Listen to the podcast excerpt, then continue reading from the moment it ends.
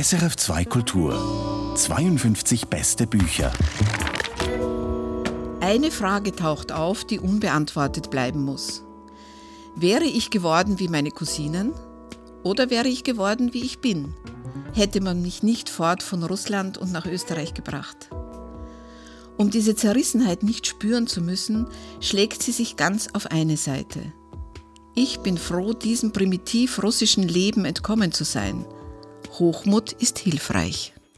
Eine Russin, die in Österreich lebt, sinniert darüber, wie anders ihr Leben verlaufen wäre, wenn es nicht einen radikalen Bruch gegeben hätte. Dass sie nämlich zur Zeit Stalins in einem sowjetischen Straflager ihren Mann, einen Österreicher, kennenlernte und später dann mit ihm Russland verließ und sich im Westen niederließ. Wie dramatisch Biografien geprägt sein können von Lebensentscheidungen, aber auch von den politischen und historischen Umständen, davon erzählt der Roman Juni-Schnee der 67-jährigen österreichischen Autorin Ljuba Arnautovic. Der Roman wirft grundsätzlich die Frage auf, die uns alle angeht, wie sehr wir unser Leben eigentlich selbst in der Hand haben. Ljuba Arnautovic ist jetzt unser Gast. Mein Name ist Felix Münger. Juba Anatovic, ich freue mich sehr. Herzlich willkommen. Ja, einen schönen Gruß aus Wien. Im Zitat, das wir gehört haben, ist es Ihre Mutter, die sich grundsätzliche Gedanken über ihr Leben macht. Was wäre geworden, wenn dies oder anderes anders verlaufen wäre? Derartige Gedankenspiele unternehmen wohl viele Menschen gelegentlich. Wie ist das bei Ihnen persönlich? Bei welcher Gelegenheit haben Sie sich das letzte Mal so einem Gedankenspiel hingegeben? Naja, mir selbst ist es ja ähnlich ergangen. Und bei meinen Besuchen in der ehemaligen Sowjetunion oder auch in Russland, bei meinen Verwandten, immer da ist diese Frage aufgekommen. Nämlich, wenn ich sehe, wie die Menschen dort leben und wie ich hier lebe, stellt sich die Frage nach der eigenen Individualität. Ja, also wie stark ist in uns angelegt das, was wir einmal werden und können wir das überhaupt beeinflussen? Kann die Umwelt das beeinflussen? Letztlich bleibt diese Frage unbeantwortet. Also Sie sind 1954 in Kursk in der damaligen Sowjetunion geboren, sind dann mit den Eltern in den Westen gekommen, schon bald nachher. Ich meine, solche Gedankenspiele, die können ja sehr ambivalent sein. Zum einen ist da sicher auch Dankbarkeit da zu allem, was gelungen ist, aber es gibt vielleicht auch Wehmut, dass man Dinge verpasst hat. Welches Gefühl dominiert da bei Ihnen? Ja, das gibt es schon auch, vor allem wenn ich sehe, wenn ich spüre diese russische Kultur, ja, diese, wie die Menschen dort miteinander umgehen, zum Teil. Dinge, die es hier im Westen nicht so gibt, wie Gastfreundschaft oder sich gegenseitig helfen, solche Dinge. Das sind jetzt natürlich auch, kann man sagen, Klischees, aber ich spüre sie doch dort etwas mehr als hier. Diese Was wäre wenn Gedanken, die führen natürlich, Sie haben das schon angetönt, zur größeren Frage. Also wie sehr sind wir selbst die Gestalterinnen und Gestalter unseres Lebens? Also sind wir, wie man so schön sagt, unseres Glückes Schmied? Und Sie haben da vorhin keine eindeutige Antwort geben können, aber hat sich die Antwort durch das Schreiben dieses Romans verändert? Es ist ja mein zweiter Roman und schon beim ersten, das äh, sich um das Leben meiner Großmutter dreht, ist oft die Frage aufgekommen, Warum hat sich Ihr Leben in diese oder in jene Richtung bewegt? Und meine Antwort, die ich gefunden habe, ist, dass sich ein Mensch eigentlich sehr oft in seinem Leben ja entscheiden muss. Bei ganz kleinen Dingen, aber auch bei großen Dingen. Und selbst wenn man in einem System lebt, zum Beispiel in einem totalitären System, gibt es trotzdem Entscheidungsmöglichkeiten, ganz kleine. Und ich glaube, auf die kommt es letztlich an. Also dann würden Sie schon sagen, wir sind nicht nur das Produkt der historisch-politischen Umstände, in denen wir leben. Nein, ganz sicher nicht nur. Nein, nein. Natürlich haben die einen Einfluss auf uns. Das Politische ist privat, das Private ist politisch. Ja, dieser alte Spruch gilt nach wie vor, finde ich. Dennoch haben wir als Personen eben immer die Möglichkeit, uns so oder so zu entscheiden. Dann sprechen wir jetzt konkret über Ihren Roman, wo es um zwei Figuren geht, die sehr stark von den historischen Umständen geprägt wurden und ihre Entscheidungen fällen mussten, nämlich ihre Eltern, über die erzählen Sie, Ljuba Arnautovic, ihren Vater Karl und ihre Mutter Nina, die sind beide in der Zwischenzeit verstorben und in ihren Biografien, die sich im stalinistischen Gulag gekreuzt haben, haben sich die Schrecken des 20. Jahrhunderts eingeschrieben. Sprechen wir zunächst über ihren Vater Karl Arnautowitsch. Er wurde 1925 in Wien geboren. Die Eltern waren Kommunisten. Und dann kam das Jahr 1934, das war ein Schlüsseljahr.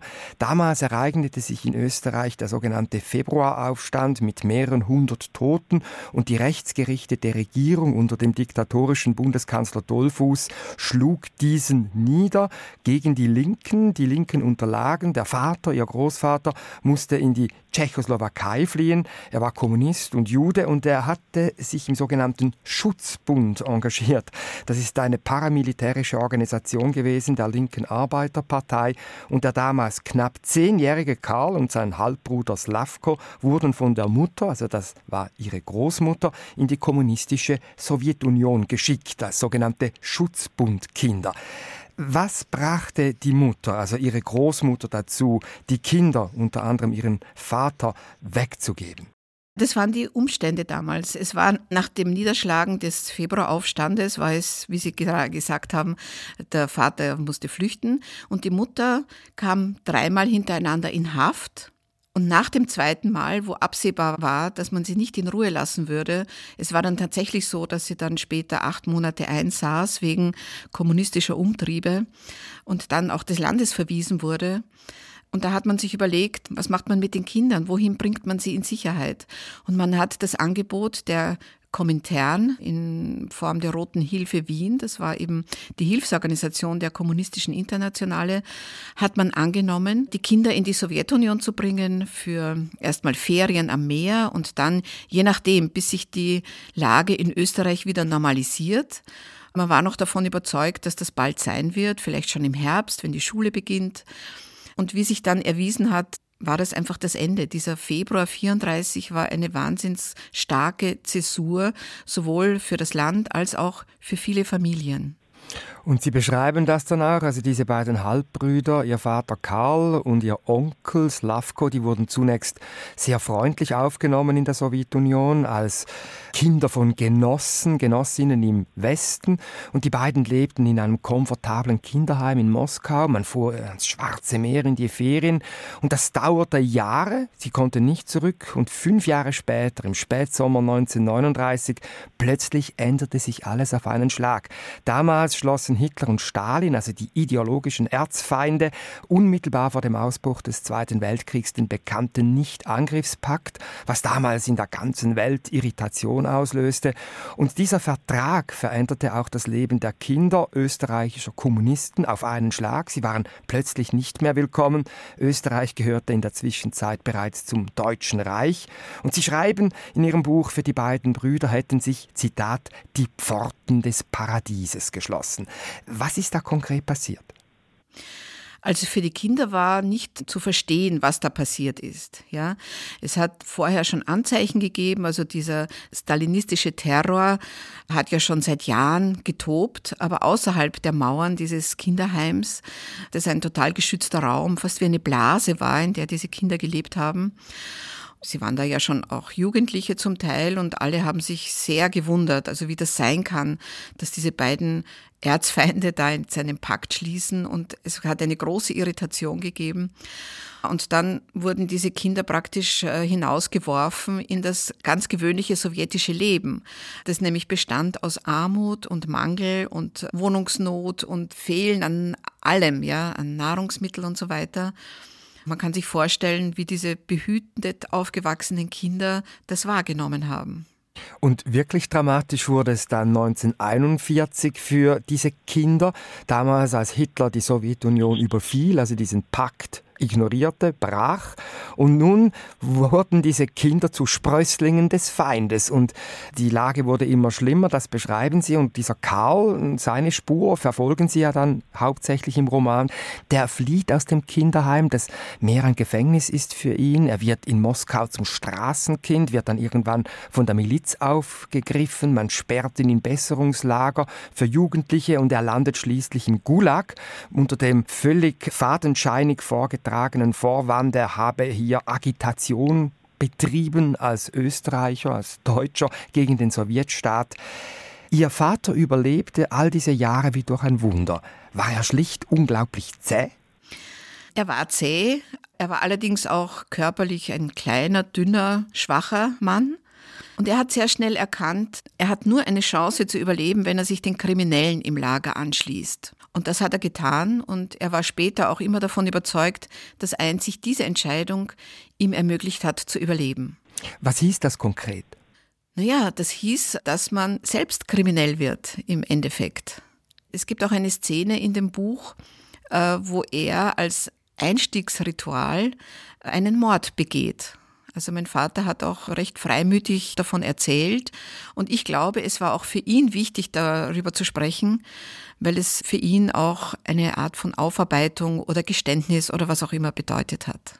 Für mich war es nicht so lustig. Man kann sich vorstellen, wenn der eigene Vater erzählt, er ist früher zu einem Mörder geworden, ist das für eine Tochter nicht so schön.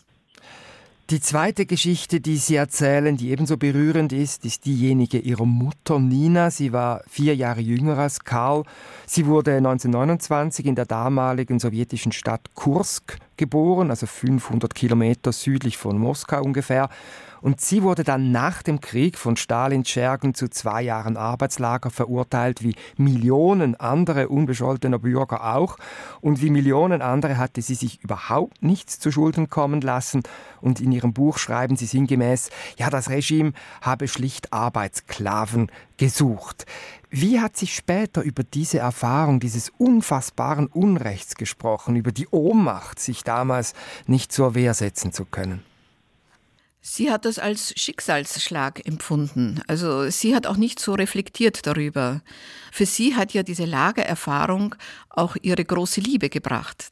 Sie hat dort meinen Vater kennengelernt und noch muss man dazu sagen, sie wurde zu zwei Jahren verurteilt, ist aber insgesamt nur acht oder neun Monate davon tatsächlich im Lager gewesen, weil es einen Kampf gegeben hat zwischen den Lagerverwaltungen und den Stadtverwaltungen beziehungsweise den einzelnen Betrieben um diese Arbeitskräfte. Und man hat dann so Lösungen gefunden wie, okay, also sie bleibt jetzt die Hälfte der Strafe im Lager und die andere Hälfte darf sie zurück in die Fabrik, muss aber dort arbeiten, ohne einen Lohn zu erhalten. Das heißt, das ist so eine Art Fortsetzung der Strafe. Es ging hauptsächlich darum, auch mein Vater hat gesagt, dieses ganze Lagersystem war im Grunde Millionen von kostenlosen Arbeitskräften. Das kommt aus Ihrem Buch sehr eindringlich heraus. Es ist erschütternd zu lesen, wie man diese Menschen herumschiebt, wie Figuren auf einem Schachbrett.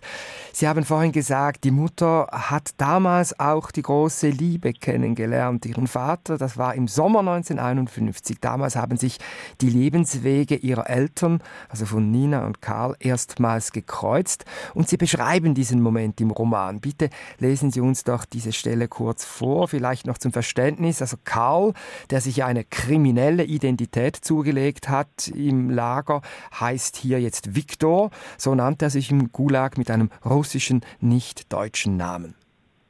Nina wird der Lagerküche zugeteilt. Ihre Aufgabe ist es unter anderem, gemeinsam mit einer Kollegin und einem Bewacher täglich mit einem Handwagen den schweren Aluminiumtopf mit der Suppe und die Tagesrationen Brot zu den Arbeitsbrigaden in die Wälder zu bringen.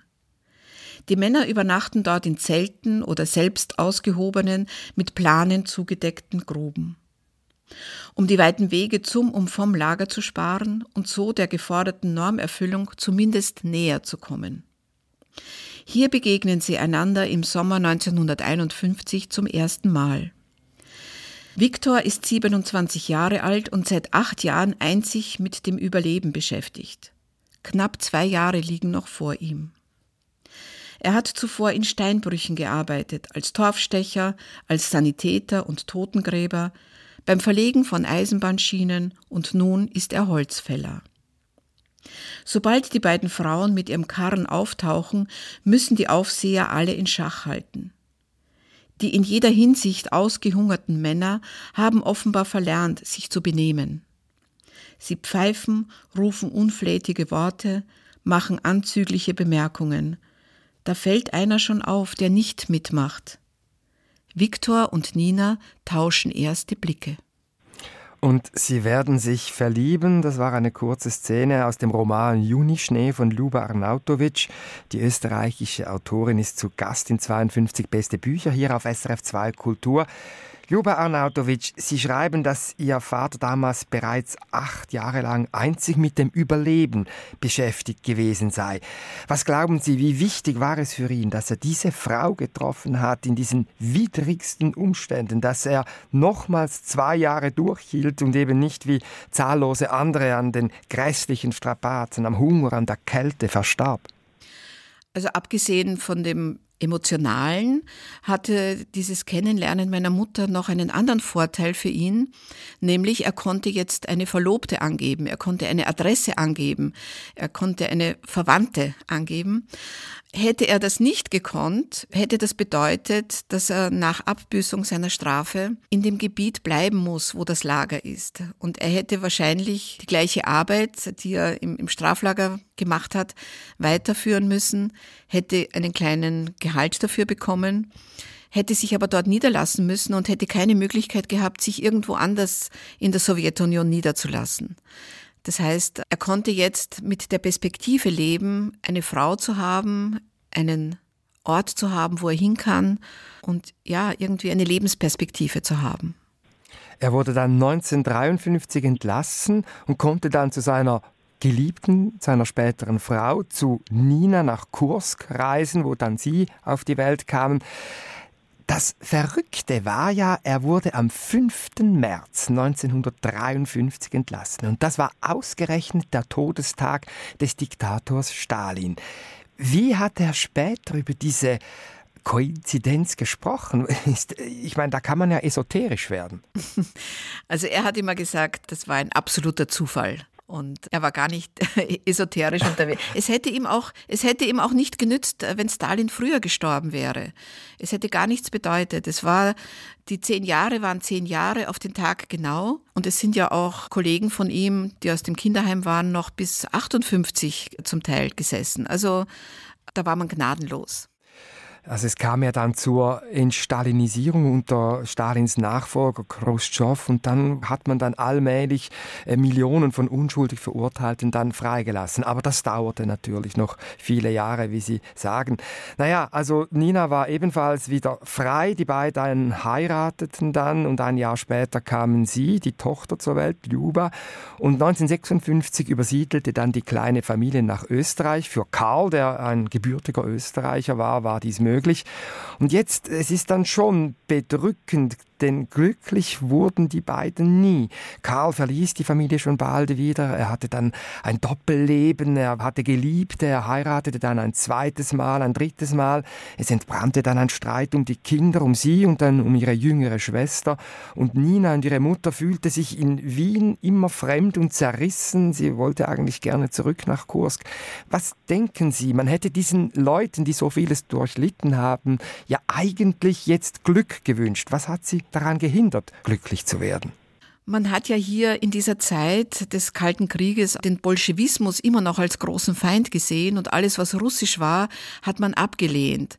Und diese rückkehrenden Russen hat man mit großem Misstrauen betrachtet. Und es bedurfte schon einer großen Kraft, um hier zu bestehen. Und mein Vater war halt ein sehr ehrgeiziger Mensch, das heißt, er hat sich hier durchgekämpft. Andere haben sich dann ganz still verhalten und haben es irgendwie zu nichts weitergebracht. Ich hatte einfach den Eindruck, diese Menschen sind dermaßen traumatisiert durch das Erlebte, dass sie unstet sind, wie ihr Vater, oder dass sie sich zerrissen fühlen, wie ihre Mutter. Kann man nach solchen Erfahrungen einfach nicht mehr glücklich werden? Oder was hätte es gebraucht, dass sie glücklich geworden wären? Vielleicht eine Psychotherapie, aber das war damals überhaupt noch kein Thema. Ja, es waren ja so viele Menschen und alle haben Leiterfahrungen gemacht, alle haben den Krieg erlebt. Das heißt, es waren ganze Generationen von Leidtragenden, die sich da irgendwie durchs Leben gekämpft haben. Und die Menschen haben sicher zum großen Teil verdrängt. Und wenn Sie nach dem Glück fragen, ich denke mir so, kleinere Glücksmomente gibt es immer. Wir Menschen sind einfach so gebaut, dass wir immer nach diesem kleinen Glück suchen und es dann auch erleben können. Würden wir das nicht können, glaube ich, würden wir das Leben gar nicht leben können mit diesen Erfahrungen. Was bedeutete es denn für Sie, in einer Familie aufzuwachsen mit Eltern, die diese Erfahrungen, die Sie eben nicht in einer Psychotherapie aufarbeiten konnten, aufzuwachsen?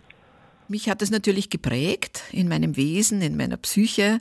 Ich habe einen extrem zynischen, harten Vater gehabt, dessen Devise es war, du darfst niemandem vertrauen. Das war einfach das, was sein Leben ihm gelehrt hat. Und er hat gefunden, es ist seine Aufgabe, das auch an seine Kinder weiterzugeben, diese Erkenntnis. Und meine Mutter habe ich lange Zeit so als Opfer erlebt, was ja auch nicht gut ist für ein Kind, ja, die, die Mutter immer nur als Opfer zu sehen. Und ich muss sagen, als ich angefangen habe, diese Dinge literarisch zu bearbeiten, durfte ich aus ihr dann auch einmal eine Täterin machen. Also ich durfte ihr auch vorwerfen, dass sie zu wenig gekämpft hat um ihre Kinder. Und ich durfte auch aus meinem Vater den ich immer als Täter wahrgenommen habe, durfte ich ihn auch zu einem Opfer machen. Und über diese literarische Beschäftigung, dieses Pendel zwischen Opfersein und Tätersein, glaube ich, ist es mir gelungen, sie dann beide zu Menschen zu machen. Luba Arnautovic, Junischnee ist Ihr zweiter Roman. Sie haben das literarische Arbeiten erwähnt, das bei Ihnen relativ spät einsetzte. Also Ihr Romandebüt im Verborgenen veröffentlichten Sie vor drei Jahren. Auch da ging es um Ihre Familie, also da ging es vor allem um die Großmutter Eva, die Gefangenschaft erlebte in Wien, Folter und Ausweisung. Und dann später ist sie nach Wien zurückgekehrt und hat dort Jüdinnen und Juden versteckt. Und bevor Sie Romanautorin wurden, haben Sie als russische Übersetzerin gearbeitet, dann für das Dokumentationsarchiv des österreichischen Widerstands und als Radiojournalistin. Sie sind jetzt 67-jährig. Was war denn das auslösende Moment für Sie, diese literarische Auseinandersetzung anzugehen mit der Geschichte Ihrer Familie, die ja eben dann bei Ihnen, wie Sie soeben beschrieben haben, sehr viel ausgelöst hat, nämlich Ihnen ermöglicht hat, Ihre Eltern ambivalenter zu sehen, nicht nur als Täter bzw. Opfer? Natürlich schreibe ich mein Leben lang immer schon. Warum so spät hat mehrere Gründe. Der eine ist ganz lapidar. Ich habe das Leben einer Frau geführt, sprich Heirat, Kindererziehung, als Alleinerzieherin, berufstätig und so weiter. Schreiben ist eine schwere Arbeit, die auch viel Energie und viel Zeit braucht. Das heißt, erst als ich frei wurde von diesem sogenannten typisch weiblichen Leben, konnte ich mich dem voll und ganz widmen. Das Zweite hat sicher auch damit zu tun, dass es leichter gewesen ist für mich, über meine Vorfahren zu schreiben, als diese bereits verstorben waren. Es klingt absurd, aber ich habe erfahren, dass ich mich ihnen besser annähern kann, wenn sie nicht mehr leben. Ich kann trotzdem sehr nah an sie herankommen. Warum? Also war das für Sie auch die Angst, eine Geschichte zu verraten, Intimes auszuplaudern oder war da Scham im Spiel? Nein, gar nicht. Es war nämlich so, dass alle in meiner Familie sehr offen und sehr viel gesprochen haben über ihre Schicksale. Das heißt, die Geschichten waren da und es hat auch viel gegeben, worauf ich zurückgreifen konnte. Und vielleicht wären sie sogar stolz darauf gewesen, wenn sie ihre Geschichten hätten lesen können.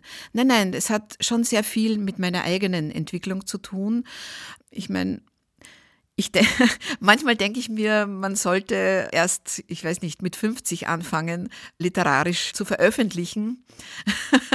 also es gibt sicher Ausnahmen, ja, es gibt sicher ganz hochbegabte junge Menschen, aber ich habe einfach die Erfahrung gemacht, es muss sich zuerst viel ansammeln, es muss viel arbeiten im Gehirn und das sich hinsetzen und schreiben, das ist eigentlich nur der allerletzte Akt dieses Prozesses. Wie waren denn die Rückmeldungen aus Ihrer Verwandtschaft, wo man eben die Geschichte ja auch kennt? Ja, da habe ich ein bisschen Bammel gehabt, wie man hier sagt, weil ich mir gedacht habe, wie ist das für die Geschwister? Sind die vielleicht empfindlicher? Die haben sich auch nicht so stark mit der Geschichte beschäftigt, die haben nicht so viel recherchiert, wie ich es getan habe.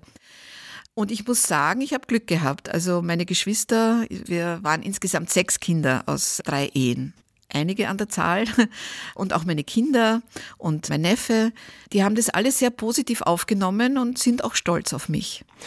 Die eigenen Vorfahren, die Eltern und Großeltern und weiter zurück, das ist in vielen Familien immer wieder ein Thema, auch wenn man da nicht gleich Romane darüber schreibt, so wie Sie. Ich sehe das bei meinen Kindern, also die wollen auch wissen, hey Papa, wie war das früher bei dir? Sie wollen ihre Herkunft kennenlernen. Was gewinnt man, wenn man sich mit der eigenen Familiengeschichte auseinandersetzt? Also für mich ist es natürlich ein großer Gewinn gewesen. Jetzt abgesehen davon, dass ich Stoff für die Romane bekommen habe, macht es natürlich auch persönlich etwas.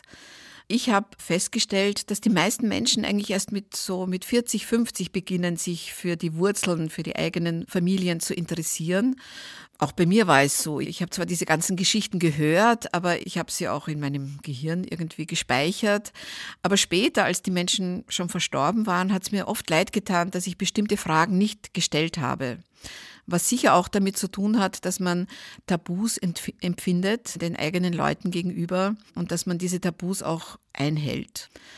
Ich muss für mich jetzt persönlich sagen, obwohl ich jetzt das Schreiben nicht als therapeutisches Schreiben empfinde, sondern ganz gezielt und ganz wichtig ist das für mich zu sagen, es ist literarisches Schreiben, hat es doch einen Effekt von Aussöhnung gehabt. Also nicht nur jetzt mit den Personen in meiner Familie, sondern auch mit der Geschichte allgemein und die Erkenntnis, dass es so wichtig ist, über die Geschichte Bescheid zu wissen, ja, sowohl im Kleinen als auch im Großen, weil ich spüre, dass auch in unserer Gegenwart Dinge passieren, sich so langsam einschleichen, die mir sehr bekannt vorkommen. Wenn man sich beschäftigt hat mit den 30er Jahren, wie da das Leben ausgesehen hat, wie dann bestimmte Änderungen in der Gesetzgebung oder im Umgang miteinander passiert sind, dann kommt einem manches so bekannt vor.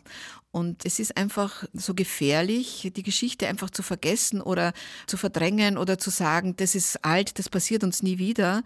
Ich finde, da steckt eine große Gefahr darin. Und das ist vielleicht auch ein Auftrag an uns, achtsam zu sein. Was passiert denn, wenn man eben das Schweigen nicht bricht, die Tabus nicht bricht? Es gibt ja da auch in Deutschland zum Beispiel das Schweigen über die Kriegsvergangenheit der Vorfahren. Das ist im Moment ein großes Thema jetzt der Enkelgeneration. Oder in der Schweiz beispielsweise hat der Aargauer Andreas Neser ein Buch geschrieben zum Leiden, wenn erwachsene Kinder noch immer nicht mit ihren Eltern sprechen können, die ihnen einfach fremd geblieben sind. Es gibt diesen Begriff der Epigenetik. Als ich das zum ersten Mal gehört habe, habe ich es für Esoterik gehalten, aber in Wahrheit kommt es aus der Gehirnforschung und bezeichnet Traumata, die über die Generationen weitergegeben werden, ohne dass man darüber spricht. Die Kinder und die Enkel spüren etwas Unaufgearbeitetes, sie spüren und einige drängen es weg und die anderen wenden sich dem zu, weil sie spüren, sie müssen dort hinschauen, hinspüren, um das aufzuarbeiten. Also ich glaube jetzt mittlerweile, dass es sowas tatsächlich gibt und es kann wehtun. Hinschauen tut weh. Ähm, ja, die Beschäftigung damit kann wehtun, aber sie kann auch heilen. Ihr Roman ist literarisches Schreiben in der Grauzone zwischen historisch verbürgten und auch literarischem, fiktiven, sage ich jetzt mal. Sie sind zwar ganz klar den realen Figuren verpflichtet, sie verwenden auch Klarnamen, aber die Schilderung ist dennoch stark literarisch. Und da stellt sich natürlich die Frage, wie viel ist da Fakt und wie viel ist Fiktion? Wir haben das so gelöst, dass die kursiv gedruckten Stellen sind alles Dokumente. Das, was ich erzähle, ist zum Teil das, was mir überliefert wurde, zum Teil, was ich aus Recherchen weiß. Und dann gibt es natürlich Stellen, die rein fiktiv sind, in dem Sinne, dass ich ja nicht wissen kann, was die Menschen gefühlt haben, was die Menschen gedacht haben, was die Menschen miteinander gesprochen haben. Das ist meine Kreation, das erfinde ich, weil ich versuche, mich hineinzufühlen, wie kann man in so einer Situation gedacht, gefühlt, äh, gesprochen haben das ist ja immer auch eine Gratwanderung, also das sich hineinfühlen, empathisch zu sein, dennoch äh, diesen Figuren gerecht zu werden. Also was brauchte es beim Schreiben, dass sie sich selbst vertrauten, eben mit der Empathie diesen Figuren zu entsprechen? Es gehörte dazu, dass ich jetzt nicht diese Figuren eins zu eins abbilden wollte, wie sie in der Realität waren. Das heißt, ich habe mir als Schriftstellerin herausgenommen, selbst Figuren zu schaffen. Wo ich die Ideen dazu hergenommen habe, das bleibt mir überlassen. In dem Fall habe ich sehr viel aus der Realität genommen, aber bei weitem nicht alles.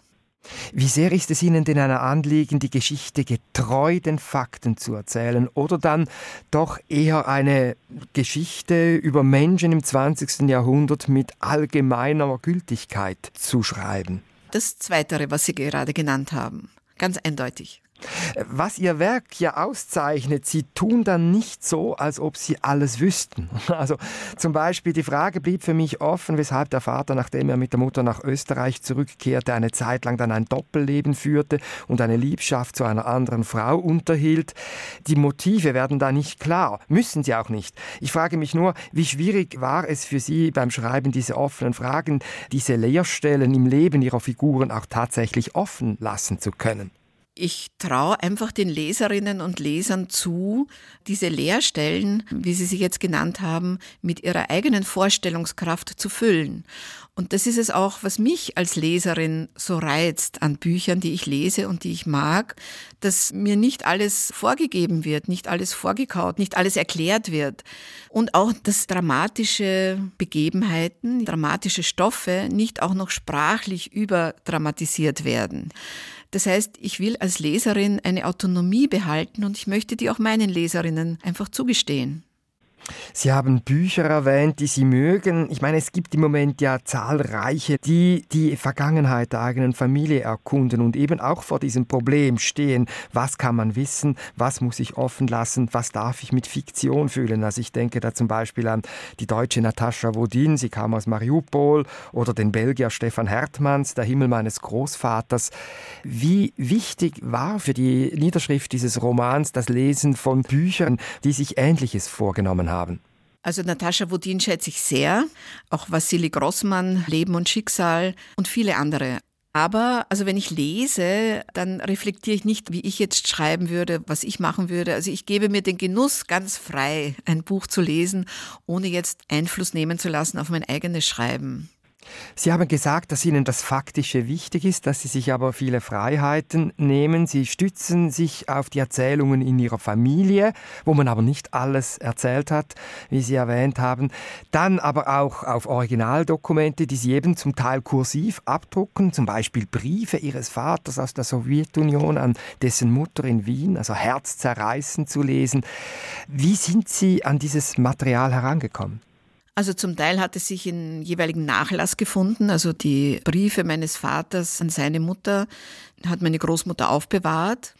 Und dann habe ich natürlich sehr viele Recherchen betrieben in Archiven in allen möglichen, ja, zum Teil bis zum KGB-Archiv ist es mir gelungen, die Verhörprotokolle meines Vaters zu bekommen. Am Anfang dachte ich, das gelingt dir nie, aber es ist gelungen, ganz erstaunlicherweise. Und das ist ja unglaublich beim Lesen, dieses, wenn Sie jetzt gerade diese Verhörprotokolle erwähnen, man hat diesen Karl mehrfach verhört, er hat immer bestritten, dass er irgendwelche antisowjetische Agitation betrieben hat. Und dann, ich glaube, das war dann das dritte Verhör mit einiger Zeit Abstand, hat man ihn da immer wieder sich vorgenommen. Und da sagte er, ich zitiere da, ich gestehe in vollem Ausmaß meine Schuld, Mitglied einer konterrevolutionären Gruppe gewesen zu sein, defetistische Agitation betrieben und provozierende Gerüchte verbreitet zu haben. Also genau das, was die Behörden von ihm wollten. Und man weiß, der Mann ist gefoltert worden, wie so viele andere andere auch zu jener Zeit, dass er am Ende das sagte. Können Sie sich an den Moment erinnern, als Sie dieses Protokoll zum ersten Mal in der Hand hielten? Also Sie haben das jetzt gerade vorgelesen und es ist jedem Menschen klar, keiner spricht so. Ja, also es sind sicher nicht die Worte meines Vaters, sondern es sind vorgegebene Klauseln, die hunderttausendfach genau so formuliert waren und auch unterschrieben wurden von den Gefangenen. Das Verhörprotokoll meines Vaters war nicht das erste. Ich kannte schon die Verhörprotokolle meines Onkels, Slavko. Die hatte mein Vater ja aus dem KGB-Archiv geholt, schon Anfang der 90er Jahre.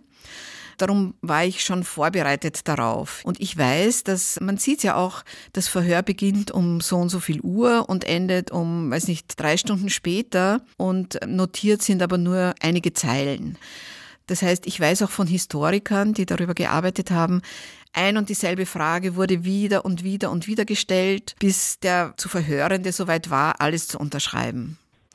Also die Recherche, die Kenntnis des Geschehens ist das eine, daraus dann jedoch einen Roman zu machen, also das Erfahrene in Sprache zu gießen, das ist dann nochmals eine andere Sache. Und in Ihrem Roman verwenden Sie eine zurückhaltende, eher sparsame Sprache und die entwickelt dann eine ganz eigene Poesie. Sie setzen auch verschiedentlich sprachliche Mittel ein mit viel Metaphorik, zum Beispiel der sogenannte Junischnee, wie auch der Titel des Buches heißt. Und hinter dieser Irritation Schnee, der im Juni fällt, steckt zunächst einmal eine witzige Anekdote, eine Verwechslung. Als 1929 im sowjetischen Kursk ihre Mutter Nina zur Welt kam, sollte deren Vater Fjodor im Wald eine Birke ausgraben und in den eigenen Garten pflanzen. Aber es kam dann anders. Bitte lesen Sie uns doch diese Geschichte kurz vor. Eine Birke sollte es sein. Fjodor war am Tag der Geburt seiner ersten Tochter Nina mitten im Winter auf Geheiß seiner Schwiegermutter Jewgenia ins Wäldchen gegangen, einen jungen Baum auszugraben, um ihn in den Garten hinter dem Haus zu pflanzen, wie es der Brauch will, wenn ein Mädchen geboren wird. Die Birke würde gemeinsam mit dem Kind wachsen und Gestalt und Wesen des Mädchens würden jener ihres Baumes ähneln, aufrecht, licht und anmutig.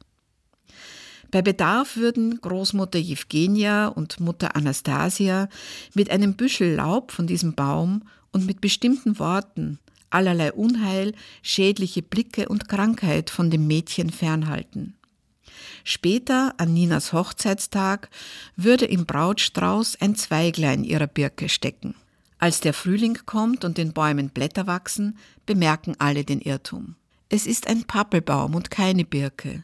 Der junge Vater wird von der Nachbarschaft verspottet als einer, der wohl jeden weißen Stamm für eine Birke hält. Die junge Pappel indes wächst viel schneller, als eine Birke es getan hätte, und sie erweist sich als nützlich. Abgesehen vom flaumigen Samenflug, dem Junischnee, der die Kinder mitten im Sommer entzückt, wird der Baum bald zu einem unverzichtbaren Möbel. Fjodor befestigt einen Wasserspender, eine kleine Tonne aus Zink, an seinem Stamm. Nach der Gartenarbeit oder bei der Rückkehr vom Plumpsklo kann man sich die Hände waschen. Köstlich diese Geschichte aus dem Roman Junischnee von Luba Arnautovic, hier in 52 beste Bücher. War das eigentlich so etwas wie ein Running Gag in Ihrer Familie, diese Geschichte mit der Verwechslung? Ja, schon. Also, und ich habe diesen Baum sogar gesehen. Ah, der steht noch. Naja, ob er jetzt steht, weiß jetzt steht er vermutlich nicht mehr. Es wurde dort die ganze Gegend umgebaut. Es war früher so sehr ländlich und mittlerweile ist alles asphaltiert und da haben jetzt die Russen, die oben in der Stadt leben, sich so ihre Dachas ausgebaut mit Kanalisation und allem, was dazugehört.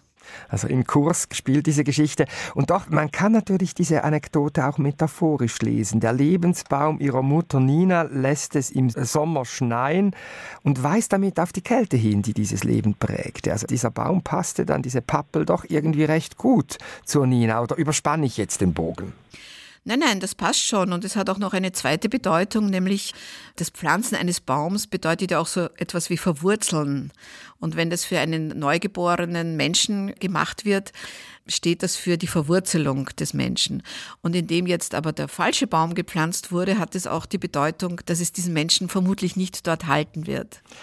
Ihr Buch lässt sich verschieden lesen, metaphorisch, auch faktisch. Es ist die Geschichte eines Paars, es ist auch ein Roman, der zeigt, wie die Weltgeschichte bzw. die politischen Umstände Biografien prägen können. Es ist auch ein Buch über die Entwurzelung und die Zerrissenheit in der Fremde. Was ist dieses Buch eigentlich für Sie am meisten? Ui. Schwierige Frage. Das ist wirklich, weil, wie Sie selbst gesagt haben, es besteht aus so vielen Elementen.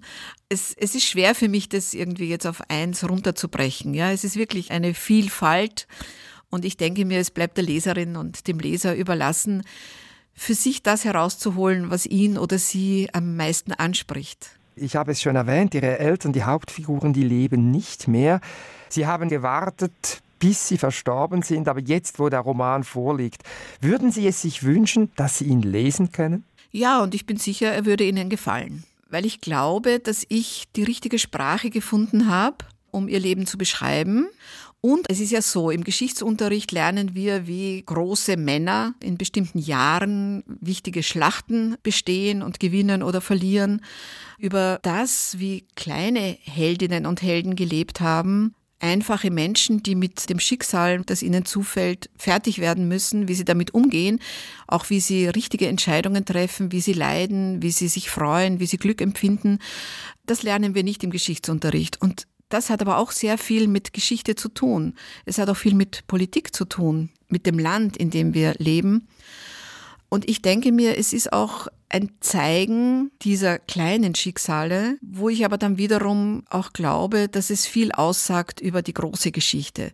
Es heißt ja nicht umsonst, also das Wort Geschichte hat ja zwei Bedeutungen und ich denke mir, das hat seinen Grund. Dass Geschichte, also unsere Geschichte, unsere Geschichten, die passieren, das sind Ereignisse in unserem Leben, und die machen dann die große Geschichte aus, in Summe. Jedes unserer Leben bestimmt die große Geschichte und die große Geschichte bestimmt jedes einzelne Leben. Ihr Roman lässt sich lesen als Geschichte von unten aus der Perspektive von zwei sogenannt kleinen Leuten. Was ist für Sie der größte Gewinn, den Sie aus der Auseinandersetzung mit der Geschichte Ihrer Eltern und dem Schreiben dann eben dieses Romans für sich herausziehen?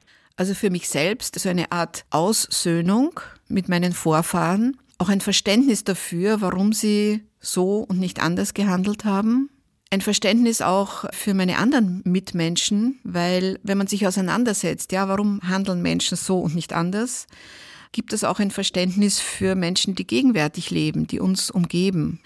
Das heißt, es macht auch was mit unseren Beziehungen untereinander. So hoffe ich jedenfalls. Also wenn Sie jetzt fragen, was ich hoffe, dass es für andere bedeutet, die diese Bücher lesen, dass die Menschen sich ein paar Gedanken machen, auch reflektieren darüber, wie sie sich selbst verhalten würden, wie hätten sie sich verhalten, wie verhalten sie sich, wie entscheiden sie sich, wie gehen sie ihr Leben an und was tun sie oder tun sie nicht, um wichtige Veränderungen zum Beispiel herbeizuführen. Luba Arnautovic, ganz herzlichen Dank für das Gespräch. Ja, danke Ihnen für Ihr Interesse. Die österreichische Autorin Luba Arnautovic war unser Gast mit ihrem aktuellen zweiten Roman mit dem Titel Junischnee. Er ist bei Schollnay erschienen. Mein Name ist Felix Münger. 52 beste Bücher. Podcast.